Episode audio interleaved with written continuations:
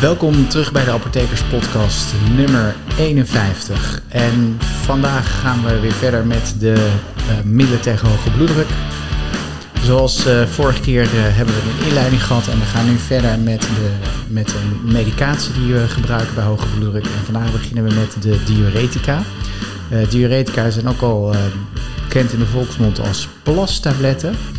Uh, omdat, je, omdat ze natrium uitscheiden en daarmee ook water en je daarvan meer gaat plassen. Nou, bij uh, de groep middelen waar het hier om gaat, dat zijn uh, de thiazide diuretica. daar heb je dat eigenlijk, eigenlijk veel minder. Daar, valt het wel mee de hoeveelheid die je daarvan gaat plassen. Um, nou ja, in, naast thiazide diuretica, dat zijn er nog andere diuretica. Die, dat zijn de lysdiuretica. Uh, dat zijn furosemide en bumetanide. Nou, furosemide en bumetanide worden vooral gebruikt bij hartfalen, maar eigenlijk niet bij hoge bloeddruk. Daar zijn ze ook eigenlijk niet zo geschikt voor. En dan heb je nog de kaliumsparende uh, diuretica. En kaliumsparende diuretica gaan we apart behandelen. Uh, we beginnen vandaag bij, eigenlijk bij de thiazide diuretica. En uh, thiazide diuretica, thiazide betekent eigenlijk dat, uh, dat dat is een naam van de chemische structuur waarbij uh, die, die, die die middelen be, bezitten, zeg maar, en allemaal gemeenschappelijk hebben. Alhoewel je niet helemaal, je, dat niet helemaal 100% geldt. Je hebt ook thiazide-achtige diuretica en eigenlijk hebben ze meer het werkingsmechanisme gemeenschappelijk. welke thiazide diuretica kennen we nou in Nederland? Nou, dat zijn hydrochlorthiazide, chlortalidon en indapamide. Um, nou ja, waarvan eigenlijk chlortalidon uh, verreweg het meest gebruikt wordt in Nederland. En dat is maar goed ook, want dat is het best onderzochte middel. Um, nou, hoe werken die middelen nou? Um, ze zijn ten eerste zijn al heel erg lang op de markt, dus er is al heel veel ervaring mee uh, opgedaan. En ze zijn een tijdje uit de mode geweest. Uh, ergens in de jaren tachtig zijn ze een beetje uit de mode geweest. Toen kwamen er allemaal nieuwe uh, bloeddrukverlagende medicijnen. En um, toen later uh, kwam er eigenlijk weer eerherstel voor deze middelen, voor de, voor de thiazide diuretica. En um, nou ja, ze zijn goedkoop, veel ervaring mee. En ze zijn eigenlijk, eigenlijk werken ze ook nog eens een keer heel goed. Daar gaan we zo meteen nog verder naar kijken. Uh, wat doen ze nou eigenlijk? Ze zorgen eigenlijk voor de uitscheiding van natrium, eigenlijk van zout. En als je zout uitscheidt, dan gaat daar vaak water mee. Dus daarmee zorg je eigenlijk dat je het overmatige volume, dus de hoeveelheid uh, vocht in je lichaam die het hart moet rondpompen, uh, vermindert. En, en, men noemt dat ook wel volumecontractie. daardoor, door dat verminderde volume krijg je eigenlijk een lagere hoeveel, of minder hoeveelheid water vocht die je moet rondpompen en neemt de, de druk op de leidingen, eigenlijk op de bloedvaten ook iets af en daalt de bloeddruk. Nou, die thiazide die we hebben, daar zitten eh, wat verschillen tussen. Uh, en dat is voornamelijk uh, heel erg belangrijk, is dat de, de werkingsduur van die middelen vooral verschilt. Bij hydrochlorthiazide, als je dat inneemt, die, dan zie je dat de halfwaardetijd, hè, dat, dat is de tijd waarin de concentratie in het, uh, in het bloed gehalveerd wordt, die is bij hydrochlorthiazide 10 uur. Maar bij chlortalidon bijvoorbeeld is die wel 50 uur. Dat betekent dat chlortalidon veel langer werkt. En chlortalidon heeft ook een sterkere, uh, het werkt ook, heeft ook meer potentie, het werkt ook krachtiger. En dan heb je nog indapamide, dat is een beetje een tussenvorm tussen hydrochlorthiazide en chlortalidon. Die, werkt, die heeft een halfwaardheid van 14 tot uh, 24 uur. Um, die thiazide diuretica zijn eigenlijk heel goed onderzocht, maar eigenlijk zijn ze uh, vrij, nou vrij recent is niet helemaal waar, maar ze zijn onderzocht in, de, in een van de grootste bloeddrukverlagende uh, onderzoeken die ooit gedaan is. Dat is de AllHead Trial. Daar hebben bijna 40.000 mensen aan meegedaan met hoge bloeddruk. Die kregen allemaal uh, lipideverlagende medicatie, dus, dus verlaag, cholesterolverlagers. En die werden eigenlijk ingedeeld in vier verschillende groepen. Eén groep kreeg chlortalidon, hè, dat is ons thiazide diureticum waar we het over hebben. De andere groep kreeg amlodipine en dan kreeg een groep kreeg lisinopril. Nou, amlodipine is een calciumantagonist, daar gaan we het ook nog over hebben. Lisinopril is een ACE-remmer. En een groep kreeg doxazosine. En doxazosine is een uh, middel wat valt onder de overige uh, bloeddrukverlagende middelen. Dat is eigenlijk een alfa-blokker. Ehm, dat is nu even niet relevant. De, de uitkomst van deze studie waren fatale uh, coronaire hartziekten. En coronaire hartziekten dat zijn uh, met name verstoppingen aan de kransslagaderen. En een niet fataal hartinfarct. En daarnaast waren er nog, dat waren de hoofduitkomsten. En dan, daar was eigenlijk geen verschil gevonden. Maar daarnaast hadden ze ook nog wat secundaire uitkomsten. Dat was de totale sterfte, de, het aantal herseninfarcten, CVA's. En um, het aantal, wat, wat zeg maar de fatale coronaire hartziekte en niet fatale hartinfarcten, dus wat eigenlijk de primaire, de, de, de, hoofduitkomst was, gecombineerd met een dotters of bypasses, dus met, eigenlijk met een coronaire interventie zoals het dan heet, of een revascularisatie wordt het ook wel genoemd. Hè. Dus bij een, bij een dotter dan ga je eigenlijk met een, uh, met een ballonnetje door die uh, kransslagader, dan rek je die wat op en dan uh, zit, zit er weer een goede doorgang in. En um, angina pectoris, dat is pijn op de borst, door, ook door vernauwing van die kransslagaderen met ziekenhuisopnames. daarnaast was er nog meer uitkomsten, de CVA's, angina pectoris, hartfalen en perifere arterieel vaatlijden. Wat, dat is eigenlijk het, het, het, het, nou ja, gewoon vaatproblemen. En ehm, daarin bleek eigenlijk dat, en dat was heel mooi eigenlijk, dat glortalidon versus amlodipine, uh, dat, dat, uh, dat glortalidon daar een betere effect had op die secundaire uitkomstmaten. De, de, de hoeveelheid, de, de frequentie van hartfalen, die was lager bij amlodipine, 7,7% tegenover 10,2% in de amlodipine groep. En ten opzichte van lisinopril was het ook beter. Um, namelijk bij uh, gecombineerde hart-vaatziekten, als je die allemaal bij elkaar op een hoop gooide, dan had je die minder bij glortalidon, 30,3 uh, tegenover 33,3 procent bij uh, lisinopril. Je had uh, minder CVA's, dus minder herseninfarcten. Dat was 5,6 tegenover 6,3 procent. En hartfalen was ook beter voor, uh, voor chlortalidon, 7,7% versus 8,7%. Dus daarbij was eigenlijk aangetoond in deze enorme grote studie dat chlortalidon superieur is aan uh, amlodipine en lisinopril. eigenlijk mag je zeggen aan E-schemmers en calcium-antagonisten lijkt het. Um, en bovendien ook nog eens een keertje, zeker in de tijd dat die Allhead-studie gedaan was, dat was in 2002 en dat was een lange, op, lange, lange studie, gemiddeld bijna vijf jaar uh, duurde die.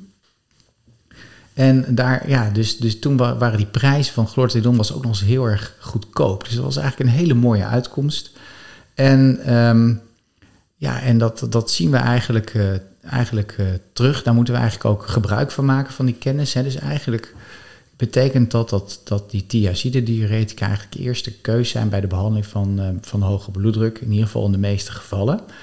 Um, en dan, dan is mijn persoonlijke mening dat dat ook chlortalidon moet zijn. En dat is waarschijnlijk ook wel logisch. En alle onderzoeken die gedaan zijn en die, waarbij een, uh, een, een positief effect van thiazide-diuretica gevonden was, die waren gedaan met chlortalidon. En um, dat is ook dat het feit dat chlortalidon niet hetzelfde is als hydrochlorthiazide is ook eigenlijk wel heel logisch, omdat het een veel langere werkingsduur heeft. En het voordeel daarvan is, hè, want mensen, en dat zult u misschien zelf als geneesmiddelengebruiker ook wel herkennen, hè, dat is dat het best wel lastig is om elke dag die pillen maar weer in te nemen. En bij chlortalidon heb je een veel grotere vergevingsgezindheid, omdat het middel zo lang werkt. Als je het dan een keertje vergeet, dan heeft dat minder invloed dan als je bijvoorbeeld het vrij kortwerkende hydrochlorthiazide uh, een keertje vergeet. Dus dat betekent dat je eigenlijk uh, dat, dat het eigenlijk een wat meer vergevingsgezind geneesmiddel is. Wat betreft hè, bij mensen die wel eens een pillen vergeten. En dat is denk ik bijna iedereen die dat wel eens doet. Ik merk zelf ook wel eens, ik moet nu slik ik twee keer per dag een pil, maar ik vergeet het uh, regelmatig, vergeet ik het. Het is echt heel erg lastig om dat goed te leren. Ik heb me dat nu aangeleerd door de pillen bij mijn koffieapparaat te zetten, waardoor ik het niet meer vergeet. Um, en, uh, en dat werkt heel goed, maar dat heeft wel twee, drie weken geduurd voordat ik dat echt goed, uh, goed in de smiezen had. Dus dat is, niet zo heel raar dat mensen dat vergeten. Ehm, en ik denk dat iedereen dat wel eens doet. Um, daarnaast, wat ook mooi was, dat die chlortalidon ook nog eens beter verdragen werd dan die sinopril.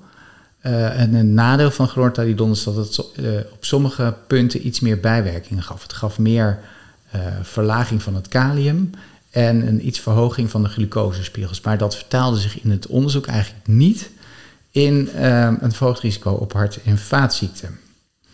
En nou ja, zoals gezegd is het de vraag of je deze effecten kan extrapoleren naar hydrochlorthiazide en indapamide.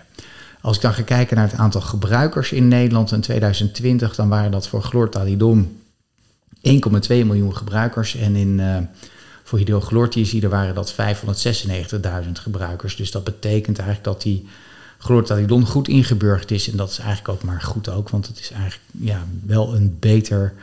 Het lijkt een beter middel te zijn dan hydrochlorthiazide. In ieder geval is het beter onderzocht. Nou, je hebt ook nog een andere studie waarin chlortalidon uh, onderzocht wordt. Dat is de, ook een belangrijke studie, de SHEP-studie. Dat is de systolic hypertension in de elderly. Ik ga er nu niet heel erg op in, maar ook daar werden vergelijkbare effecten gevonden als in de AllHead-studie. Nou, welke dosering heb je dan nodig voor die thiazide? Want uh, ja, die worden natuurlijk gebruikt, je moet ze dagelijks innemen. En voor chlortalidon en hydrochlorthiazide eh, bedraagt die dosering 12,5 tot 25 milligram per dag. Meestal begin je met 12,5 milligram en uh, eventueel wordt het opgehoogd naar 25 milligram. Maar vaak is 12,5 milligram al voldoende. En er zijn zelfs mensen die uh, met een halve tablet van 12,5 milligram een prima bloeddruk krijgen. Alleen dan moet je wel rekening houden dat hè, de vergevingsgezindheid van het geneesmiddel wel wat minder wordt, omdat je bloedconcentraties wat minder hoog worden. En als ze dan dalen onder de minimaal effectieve concentratie, ja, dan werken ze natuurlijk niet meer goed. Dus dat is het risico bij een lagere dosering. Nou, hoe werken nou die, uh, die oh sorry, en ik zit op te denken, indapamide, dat is een, eh, een beetje aparte vogel, wordt niet zo heel veel gebruikt. Die wordt in één keer per dag 2,5 milligram uh, gebruikt. Nou, hoe werken die, uh, die thiazide diuretica nou? Nou, ik zei al dat ze natrium uitscheiden. En hoe doen ze dat nou? Dat doen ze in de nier. Dus ze moeten worden uitgescheiden in de nier. En dat gebeurt eigenlijk um, via een actief proces. Dat noemen ze tubulaire secretie. Dus dat betekent dat de, de, dat de, de, uh, er is bij de nier heb je een aanvoerend en een afvoerend vat. En daartussen zit een soort filter. En na dat afvoerende vat, dat gaat uh, langzamerhand uh, gaat dat bij de nier om de nierbuisjes heen kronkelen. En dat noemen ze de peritubulaire capillaire.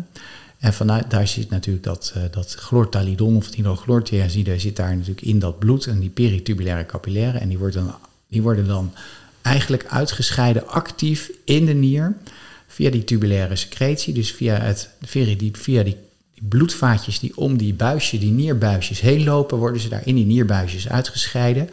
En dan gaan ze in de nier werken ze en dan in het achterste gedeelte van de nier, in de distale tubulus heet dat. En daar werken ze op de natriumchloride cotransporter. En die blokkeren ze. En die natriumchloride cotransporter is eigenlijk verantwoordelijk voor, hè, uh, voor de natrium uh, terug halen uit de nier. Dus natrium terugresorptie uit de nier naar het bloed. En, en het lichaam is heel zuinig op, op zout. Want uh, door dat zout kunnen ze hun, kan het lichaam zijn volume handhaven. Zijn, uh, en uh, nou ja, met, met tegenwoordig is zout heel erg voorhanden. Maar vroeger was het natuurlijk veel minder.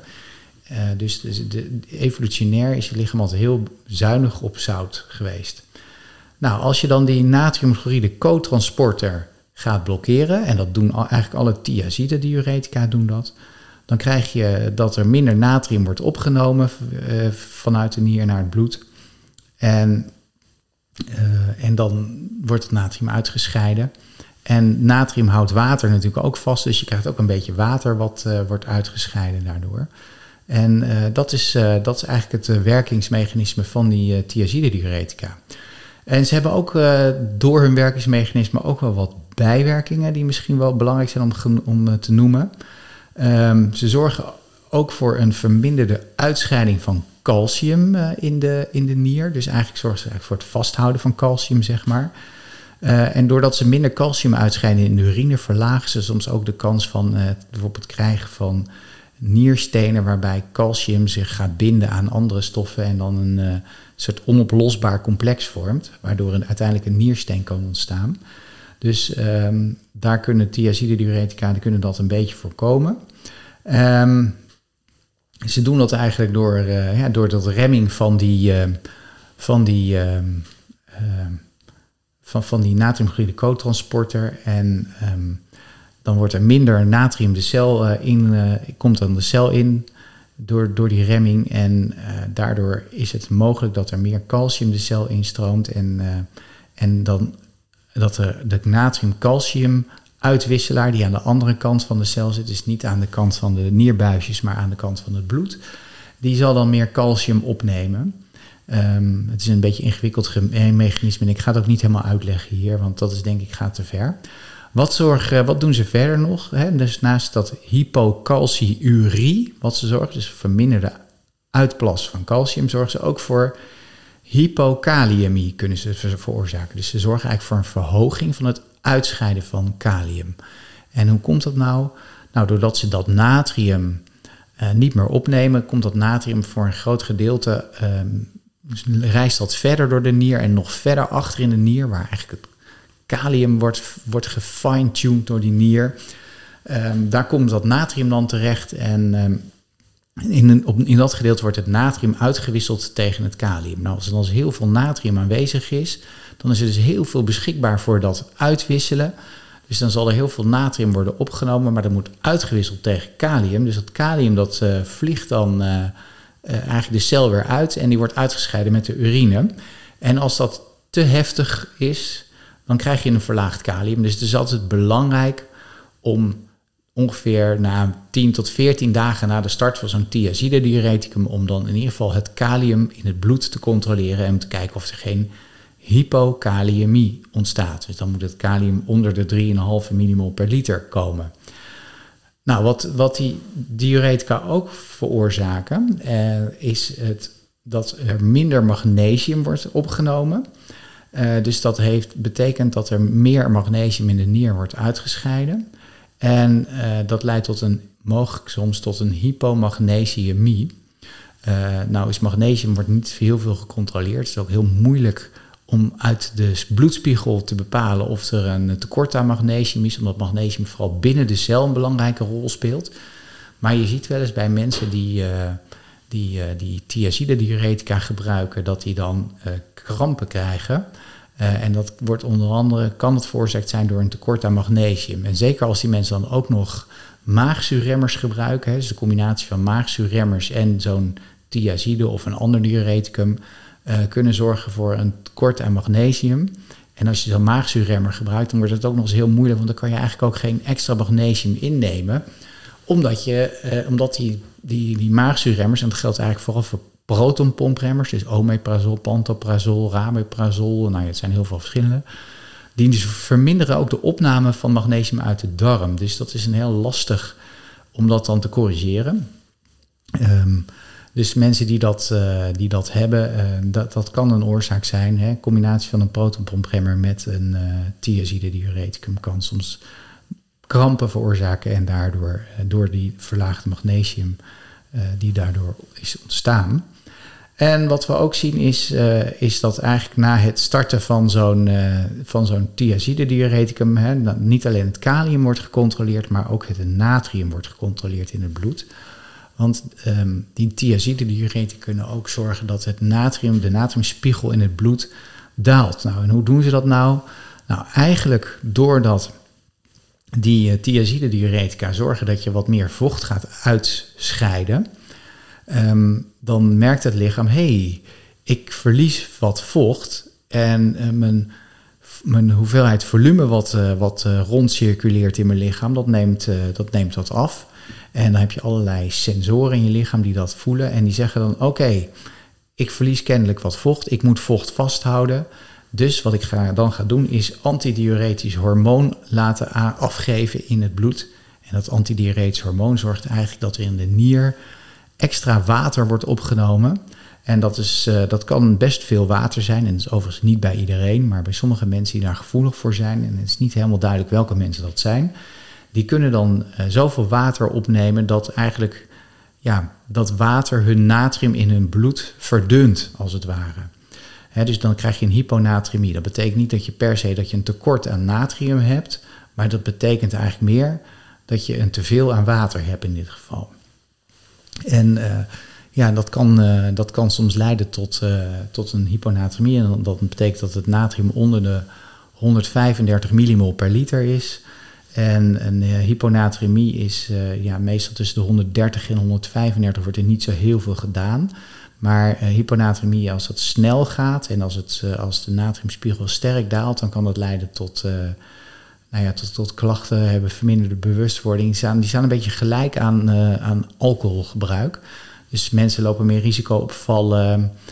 Um, nou ja, als het echt heel erg is, en dat is echt gelukkig heel erg zeldzaam, dan kan het leiden tot, uh, tot het zwellen van de hersenen. Maar dat is echt een zeldzaamheid. Dat komt bijna nooit voor. En dat zag je in die studie ook niet, uh, die OLHED-studie. Maar dat is incidenteel wel eens waargenomen. Dus het is ook belangrijk om dat te controleren, dat natrium, ongeveer 10 tot uh, eh, 14 dagen na de start van zo'n thiazide diureticum. En sneller als iemand klachten krijgt, zoals bewustzijnsdaling of uh, dat ze mensen het gevoel hebben dat ze, ja, dat ze sneller vallen. Um, het laatste wat die uh, thiazide diureticum kunnen doen is het urinezuur iets verhogen. En uh, urinezuur is een, uh, een, um, een, middel wat, uh, of een middel, het is eigenlijk een stof in het lichaam die, die jicht kan veroorzaken. Men denkt dat thiazide diuretica, men dacht dat, dat thiazide diuretica de kans op een jichtaanval doen toenemen. Maar er is ook een, er is een onderzoek geweest van een huisarts in de, in de buurt van Nijmegen en die zei eigenlijk nee, dat is niet waar. Uh, want een hoog urinezuurgehalte geeft een hoger risico op hart- en vaatziekten, dat is bekend. En um, mensen met hart- en vaatziekten die hebben een hoger urinezuur en de kans dat ze, hart, dat ze een, een krijgen uh, is heel erg groot. En, um, en daardoor geven wij een, maken wij een valse associatie tussen het gebruik van thiazide en het ontstaan van jicht. Er is heel veel discussie over of dat wel of niet zo is. Het lijkt er ook op dat die thiazide-diuretica de urinespierspiegel ook niet zo erg verhogen dat dat echt direct tot een jichtaanval leidt. Um, maar in incidentele gevallen zou dat misschien uh, kunnen. Maar dat heeft dus ook te maken met het feit dat mensen een, uh, een uh, wat hoger risico hebben op het krijgen van hart- en vaatziekten. Nou, die thiazide-diuretica die, die werken dus heel erg goed. Uh, langdurig gebruik noodzakelijk. En um, één keer per dag mag je ze innemen. Dat is het mooie. S morgens vroeg uh, is het beste moment om ze in te nemen. En uh, daarmee komen we ook aan het einde van deze apothekerspodcast over thiazide diuretica. ik hoop dat u het interessant vond. En de volgende, de volgende apothekerspodcast zal gaan over de volgende groep middelen. De, ik, dan gaan we het hebben over de ACE-remmers. En um, nou ja, als u het leuk vindt, uh, dan uh, hoop ik dat u een positieve review achterlaat op uh, uw favoriete podcastplatform. En ik hoop dat, u, dat ik u de volgende keer weer aan uw toestel tref. Tot ziens!